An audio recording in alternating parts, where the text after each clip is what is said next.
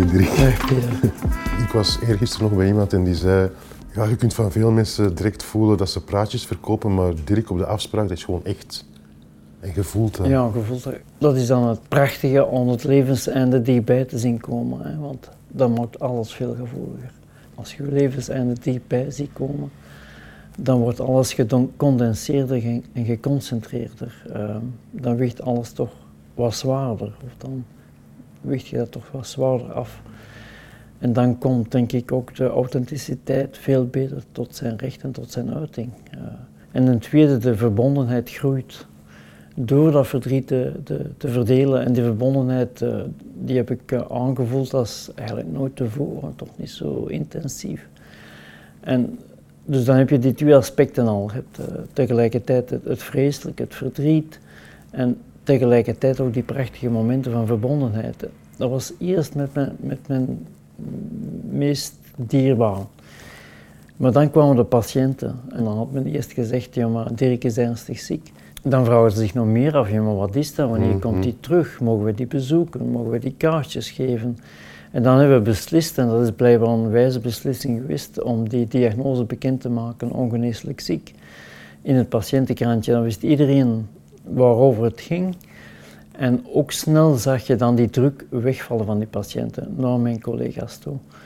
Uh, want dat was er begrip van iedereen. En dan kreeg je eigenlijk ook dat verdriet en die verbondenheid met die patiënten. Dat was zeer merkwaardig. Ik herinner me nog uh, een patiënt van, van, van, van allochtone oorsprong, zal ik zeggen. Uh, die, die bij dokter Anne kwam en Anne had gepland mij s'avonds te bezoeken. En die patiënt hoort dat dat, ze mij zo zien. Want die patiënt is van de consultatie naar de bloemenwinkel gegaan. Heeft al bloemen gekocht voor mij aan om bloemen te kunnen afgeven. Ik herinner mij families die eten komen geven om het te versterken. Ik heb tientallen voorstellen van alternatieve therapieën in Marokko. uh, ik vind zelf ook dat er een zekere nuchterheid is en een bereikbaarheid. Van als er een probleem is, dan kan je dan direct bellen. Hè? Mm. En dan krijg je een, een, een, nuchtere kijk op de zaken en, en, dat, en dat kalmeert. En dat, dat, geeft een zekere rust, of dat dan nu voor de gemeenteraad was, of dat dan nu voor de OCMW-raad is. Mm. Ik heb dat ook van de mensen van Geneeskunde voor het Volk gehoord. Dus er is een zekere rust die je ook uitstraalt uh, en die, denk ik, geapprecieerd ja. wordt. Ja. Maar ook, een, en dat is eigenlijk ook weer die discussie over dat mensbeeld. Mijn verschiet ervan dat wij begrippen als liefde en hoop claimen. Mm -hmm. En ik denk dat wij dat moeten doen. En dat was de discussie ook met Rutger Brechtman. Mm -hmm. Want dat Rutger Brechtman zei dat dat positief mensbeeld, waar dat wij het over eens zijn, dat de mm -hmm. mens op de eerste plaats een, een solidair en, en, sociaal groepstier is. Um, veel meer dan eender welke andere primaat. En dat dat zelfs essentieel ons onderscheidt van de ander en dat eigenlijk de natuur geselecteerd heeft op sociale competenties bij de mens. Of hadden geen mens geweest, omdat de mens gewoonweg materieel niet kan zonder de zorg van anderen. En daarover zijn we het eens, uh, maar hij zegt dat overstijgt de links-rechts tegenstelling. Mm -hmm. Hij zegt niet droit, niet gauche. Uh, en dat is helemaal niet mijn standpunt. Het is juist het tegenovergestelde. En we in de supersam wij ook proberen te ontwikkelen. Want uiteindelijk dat positief, solidair, sociaal mensbeeld, dat is um, consequent, authentiek en radicaal links mensbeeld. Want men is het erover eens, denk ik, ook in praktisch over de hele wetenschappelijke top of verschillende onderzoeksdomeinen, dat de mens een, op deze plaats een pro-sociaal uh, wezen is. Um, maar er is natuurlijk ook nog onze reptielen-evolutie en het reptielenbrein. En het andere is ook nog aanwezig, hè, waarin dat uh, competitie of, of hebzuchtige concurrentie voorop staat, agressie, dominantie. Dat is ook natuurlijk aanwezig, maar welk van de twee naturen overheerst, wordt bepaald door de maatschappelijke omstandigheden. Mm -hmm. Dat werd al door Marx geformuleerd in de Heilige Familie in 1845. Um, en wat Marx schrijft, als de maatschappelijke omstandigheden zo belangrijk zijn voor de mens, laat ons die omstandigheden meer menselijk maken. Dus meer humaan maken, meer humanitair maken. Mm -hmm. En dat Marx ook schrijft, dat was dan in zijn Parijse geschriften over de vervreemding, dat de essentie van het mens zijn is het ensemble van zijn sociale relaties. Een ensemble in een dubbele betekenis van het woord. Ensemble betekent 1 plus 1 is meer dan 2. Een ensemble betekent samenspel, interactie, dialectiek. En dat is zo mooi geformuleerd dat je die twee quotes hebt. Ik zeg nu, dat is een beetje de twee draden die de rode draad geweven hebben, die doorheen mijn engagement gaat. En ik denk dat dat ook een uitdaging is voor de partij. We hebben in het, uh, in het negende congres daar een paar mm. bladzijden aan gewijd. Mhm, mhm. Maar ik denk dat we nog verder moeten uitdiepen en ook claimen. En je ziet als je het claimt, dat, uh, dat de mensen ook open komen staan voor de rest. Bijvoorbeeld, uh, Greet Daams vertelde me, ons uh, vertegenwoordigster van, van Geel, dat ze bij de keurslager in Geel kwam vlees halen en dat die man zei, jij zit toch ook in de politiek? Ja, zeg hij, voor de PvdA. Ja, zit hem. Ik heb gisteren uh, dokter Van Tuppen in de afspraak gezien en ik heb het twee keer afgedraaid, zei hem. En ik denk, zei hem, als ik die hoor spreken, dan wil ik toch ook wat meer kennen van dat marxisme. Mm -hmm. Voor de keurslagers, dat was gewoon. maar dat toont toch wel aan dat dat ook openheid geeft, omdat dat op de menselijke gevoelens inspelen. Mm En dat we die niet aan rechts of aan uh, pseudo-links moeten overlaten, mm maar dat dat authentiek links is het rare is, het positieve mm. eigenlijk over dat boek is mm. dan met alles wat mm. dat teweeg brengt, is dat mensen inderdaad zeggen van oké, maar wat is dat marxisme? Mensen zijn daar nu een beetje mee ja. naar op zoek, maar wat is dat voor jou communist of waarom is dat belangrijk om ja. communist te zijn? Ja. Natuurlijk moeten we altijd eerst zeggen, wat verstaan we onder dat woord, hè, want dat heeft in de mainstream een negatieve connotatie. Zowel door de Koude Oorlogpropaganda als door de, de, de negativiteit van experimenten die mislukt zijn. Um, maar bon, like ik het zelf heb leren kennen als jongeling van 15, 16, 17, 18 jaar. Het is over die periode dat ik het heb leren kennen. En dat voor mij altijd een, een, een denkkader is geweest dat altijd vruchtbaar en alsmaar vruchtbaarder is, is geweest. Dat is echt voortschrijdend inzicht.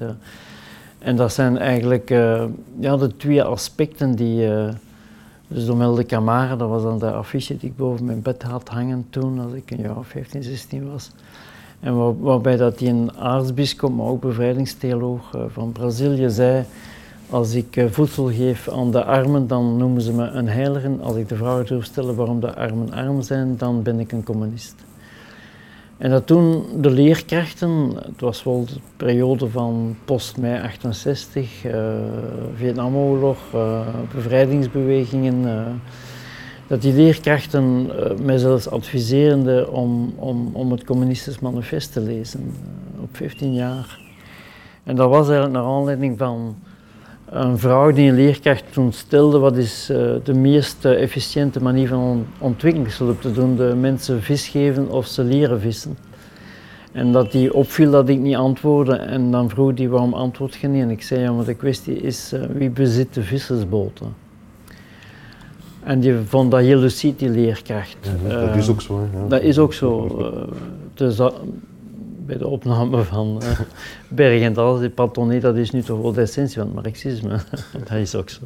Ze komen er terug op ook.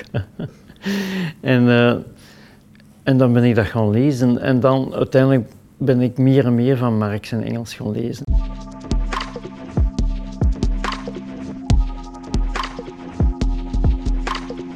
Studie, want ik wil het daar even over hebben voor, voor jonge mensen. Zo'n studie is gewoon een belangrijke ruggengraat om een geëngageerd leven te kunnen blijven hebben. Maar jij hebt een zekere liefde voor de wetenschap. Ja, ik, ik denk dat dat is zoals een, een, van de zeven oergevoelens, hè. Uh, seeking, uh, uitzoeken, iets uitzoeken. Ik zie dat bij alle soorten van mensen, geletterd of niet geletterd, maar als ze iets kunnen uitzoeken hoe dat in zit en daar een verhaal van mee kunnen bouwen, en zeker als dat in tegenstelling is met het mainstream verhaal, dat drijft dat mensen. Mm Want je hebt ook een aantal theoretici die blijven zweven in boeken en studies en die ter, ter, ter, ter meerdere glorie van zichzelf bezig zijn. Terwijl in de strijd die je hebt, je vertrekt ook altijd wel van concrete problemen en je studeert ook wel probleemoplossend om de dingen te veranderen. Om het echt in de werkelijkheid Of Ja, dat dan nu... dat is de elfde thesis van Feuerbach. Ja. Ja, maar dat is... Dat, is, dat is zo. En, en dat is dan de vierde dimensie. Hè. Dus naast ehm, verbinden, verbinden met de strijd, studie, vind ik u organiseren. Mm, mm. Want zonder de organisatie was er niks van gekomen. Dan had er niks van geweest. eh. Want als je dan kijkt van wat, wat de, zowel geneeskunde voor het volk nu vandaag is en, en de PvdA vandaag is, het potentieel dat er, dat er ook is. Er zijn elf praktijken van geneeskunde voor het volk in heel het land. Mm. Er zijn 25.000 patiënten en meer. Meer zijn nu. Ja. Dat is, dat is, als er mensen komen, onlangs waren nog een paar Portugese syndicalisten op bezoek. Mhm. En als die een groepspraktijk van geneeskunde Ja. voor het volk bezoeken, Ja. Dan is hun vraag ook altijd van, ja maar hoe kan dat blijven bestaan? Hè? Ja. Want dat is niet Ja. even Nee. een paar mensen, Nee. maar dat is nu al Echt, twee, drie generaties Ja. met heel veel mensen. ja, het wordt En- 50 jaar hè, volgend jaar. Hè. Ja, wel ja, 50 jaar. Hè. dat is En dat is 50 jaar volgehouden engagementen, want de principes zijn altijd eh, gehandhaafd geweest. eh. en ze zijn verrijkt. eh. In het begin werden wij gebuist, of werden studenten gebuist als ze stage deden bij Chris Merks. Mm, werden zelfs een diploma tegengehouden. Hè. Vandaag noemt men ons in de wandelgangen de vijfde universiteit. Hè. En zijn we heel gegeerd voor eh, opleiding en stage te doen. Misschien is dat gevecht met de orde van de geneesheren nog, nog meest tekenend, hè, want Ja. dat was een zeer hevig gevecht. Hè. Dus de orde, dat was de centengeneeskunde, een codex, dat was echt een, eh, een, een doktersgericht eh, document van 188 artikelen, waarin vooral werd uitgelegd dat je de eer en de waardigheid van het beroep moest hoog houden. En dat als Chris Merks eh, kritiek gaf op de arbeidsgeneesheer van Hoboken van de MHO, omdat de, de koeien in de wei onder invloed van loodvergiftiging doodvielen en dat hij zei dat er geen vuiltje aan de lucht was, dan werden die tuchtrecht eh, gebracht wegens eh, schending, wegens oncollegiaal gedrag en schending van de eer en de waardigheid van het beroep. Of als, de, als die een, griep, of een folder met, met griepinformatie, hoe kun je zelf eigenlijk je verkoudheid en griep genezen, Mhm. dat was al genoeg om te zeggen dat dat een, s- ook de eer en de waardigheid van het beroep eh, aantastte en de concurrentie met de collega's eh, vervalste. hè. En als die aan terugbetalingstarieven of gratis werkten, was dat ook concurrentievervalsing. En dat stond in die codex in 188 artikelen zelfs. Er was een hoofdstuk onder de titel, in plaats van patiënten heette dat cliënteel. Hè. Dus dat was al marktdenken toen. Ehm, en dat ging over BVBA's, NVA's, inkopen, uitkopen en alle soort van contracten. Dat, dat was de orde. En de orde werd eh, gesteund door de, de, de, de neoliberale artsensyndicaten. eh, Want dat heb je eigenlijk helemaal kunnen omkeren op, op En Dat hebben we op korte tijd, aan een korte tijd, ik bedoel 40. al 50. Nee, nee. We, we hebben nu 40 jaar hebben we geen lidgeld betaald. En Dat was eigenlijk eh, de, de druppel die tijdens dit overloop in 1971, dat de, de orde mee opriep eh, te staken met de conservatieve artsensyndicaat. Dat was tegen de patiënt gericht en tegen de solidaire ziekteverzekering. En dat die zelfs eh, artsen die niet meededen intimideerden. En ik denk zelfs gesanctioneerd hebben, maar daar ben ik niet meer zeker van. En toen is er besloten door 300 artsen om te weigeren nog lidgeld aan de orde te betalen. Wil je dat wettelijk moet. Dat is burgerlijke ongehoorzaamheid. En dat is een strijd geweest van 40 jaar. En die is heel hevig geweest, want de orde sloot ons voor de rechtbank. De rechtbank deed een uitspraak eh, en dan wilden ze eigenlijk die boetes eh, via een deurwaarder, eh, hebben ze nog meubels in beslag genomen. Dus dat, maar elke keer mobiliseerden we en dan komen we terug op dat georganiseerd zijn. Al die dokters die niet georganiseerd zijn, die kunnen dat niet volhouden. die voeren op je eentje kun je Kunt niet. je dat absoluut niet. En het zijn dan uiteindelijk alleen de dokters van geneeskunde het volk die het nog deden. En dan heb je die, die, die speciale situatie in Oost-Vlaanderen, waar dat eh, Michel Baffard, de voorzitter toen, de, de harde de hardliner was. Tot 2014 heeft hij zelfs nog voor de rechter eh, gesleurd. In 2015 heeft hij merkwaardig genoeg, maar we wisten niet waarom, zijn excuses aangeboden in een speech voor de jubilarissen die een eed van Hippocrates moesten ehm, afleggen. eh, excuses aan geneeskunde het volk. En nadien wou hij absoluut met mij spreken naar een opinie waarin dat ik opgeroepen had, eh, betaal alle specialisten het fatsoenlijk salaris van de professoren geneeskunde. Stop die prestatiegeneeskunde. Doe beroep op de intrinsieke motivatie. En je zult financieel en kwalitatief veel winnen. En daar was al volledig mee akkoord. En hij wou rond de tafel. En dan bleek dat hij zelf in zijn provincie verschillende zelfmoorden van, spe van specialisten, collega's had gehad onder commerciële druk. Dat zo ver ging. En dat kon hij niet meer kroppen. Dus die, die, die werden door de ziekenhuisdirectie opgejaagd om te presteren, om onderzoeken te doen, om meer geld in het laadje te brengen. Ook door de lamentabele ziekenhuisfinanciering, maar ook door collega's die wel nogal graag graaien en dus in concurrentie daarmee kwamen. En daarvoor hadden ze niet het artsenberoep gekozen, die wilden aandacht uh, voor de patiënt. En dat botsing tussen die positieve menselijke natuur en die, die negatieve maatschappelijke neoliberale omstandigheden, dreef die mensen tot zelfmoord. Er waren er ook die burn-out waren, er waren er ook die aan de of aan de drugs waren. Hè. En dus dat probleem werd zo groot dat hij zelf toen artsen in nood heeft opgericht. Heeft dat ook internationaal bestudeerd, want het probleem was niet alleen in België, dat, dat kwam in andere landen ook voor, wat dat systeem bestond. en, want eigenlijk tegenover heel die prestatiedruk die nu op veel sectoren in de maatschappij is, wat dat betreft, naar een meer menselijk ritme, naar tijd, is geneeskunde voor het volk rond. Dat is eigenlijk een voorloper, toch? Absoluut een voorloper, ja. want nadien is de beweging ook gekomen van 30 uur week en een beetje verstillen. Maar eigenlijk rond de fundamenteel ding is geneeskunde voor het volk daar wel echt een pionier in. Ja, dat is een pionier in. En het mooie is dat uiteindelijk hebben wij een, een compromis, maar dat toch een overwinning was van de sociale geneeskunde of de neoliberale geneeskunde bereikt van oké, wij, wij betalen terug ons lidgeld vanaf 2019, maar jullie stoppen alle vervolgingen. Dat is wel 40 jaar. Hè. Uh, maar um, willen mee de codex herschrijven. En dat is gebeurd. En we hebben dan een progressieve codex van gemaakt, een patiëntgerichte codex. Dat zijn nog maar 40 artikelen. We zijn met alle artikelen akkoord.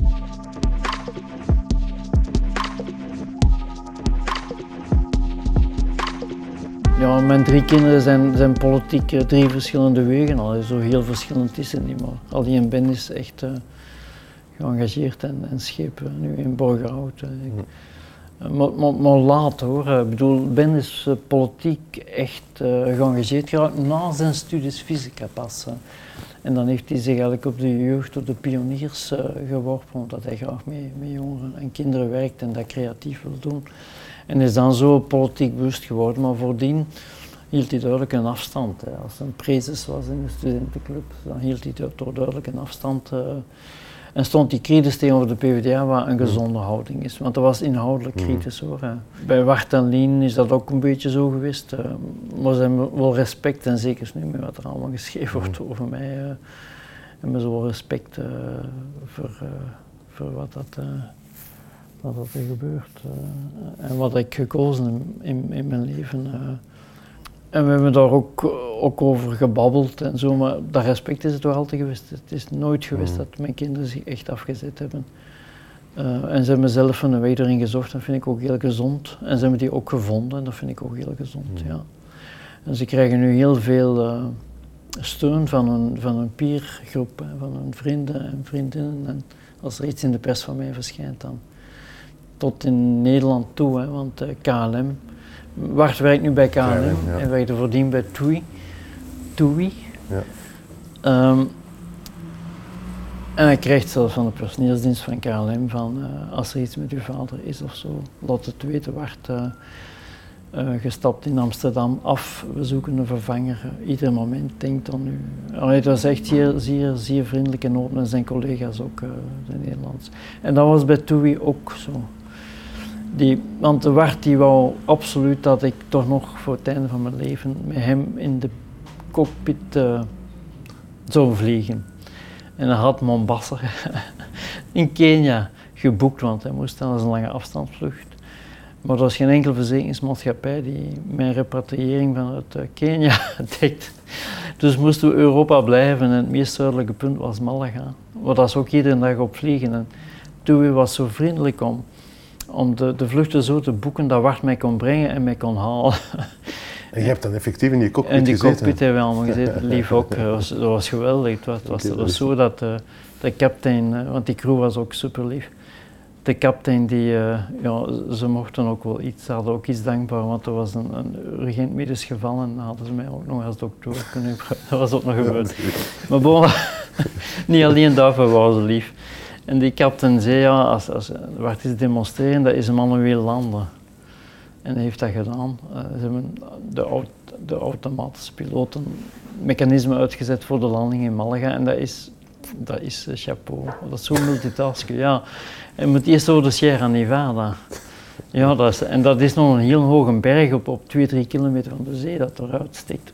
Dus je moet, je moet landen, dat wil zeggen, je moet dalen en je moet je snelheid afremmen. Je moet rekening houden met de externe wind.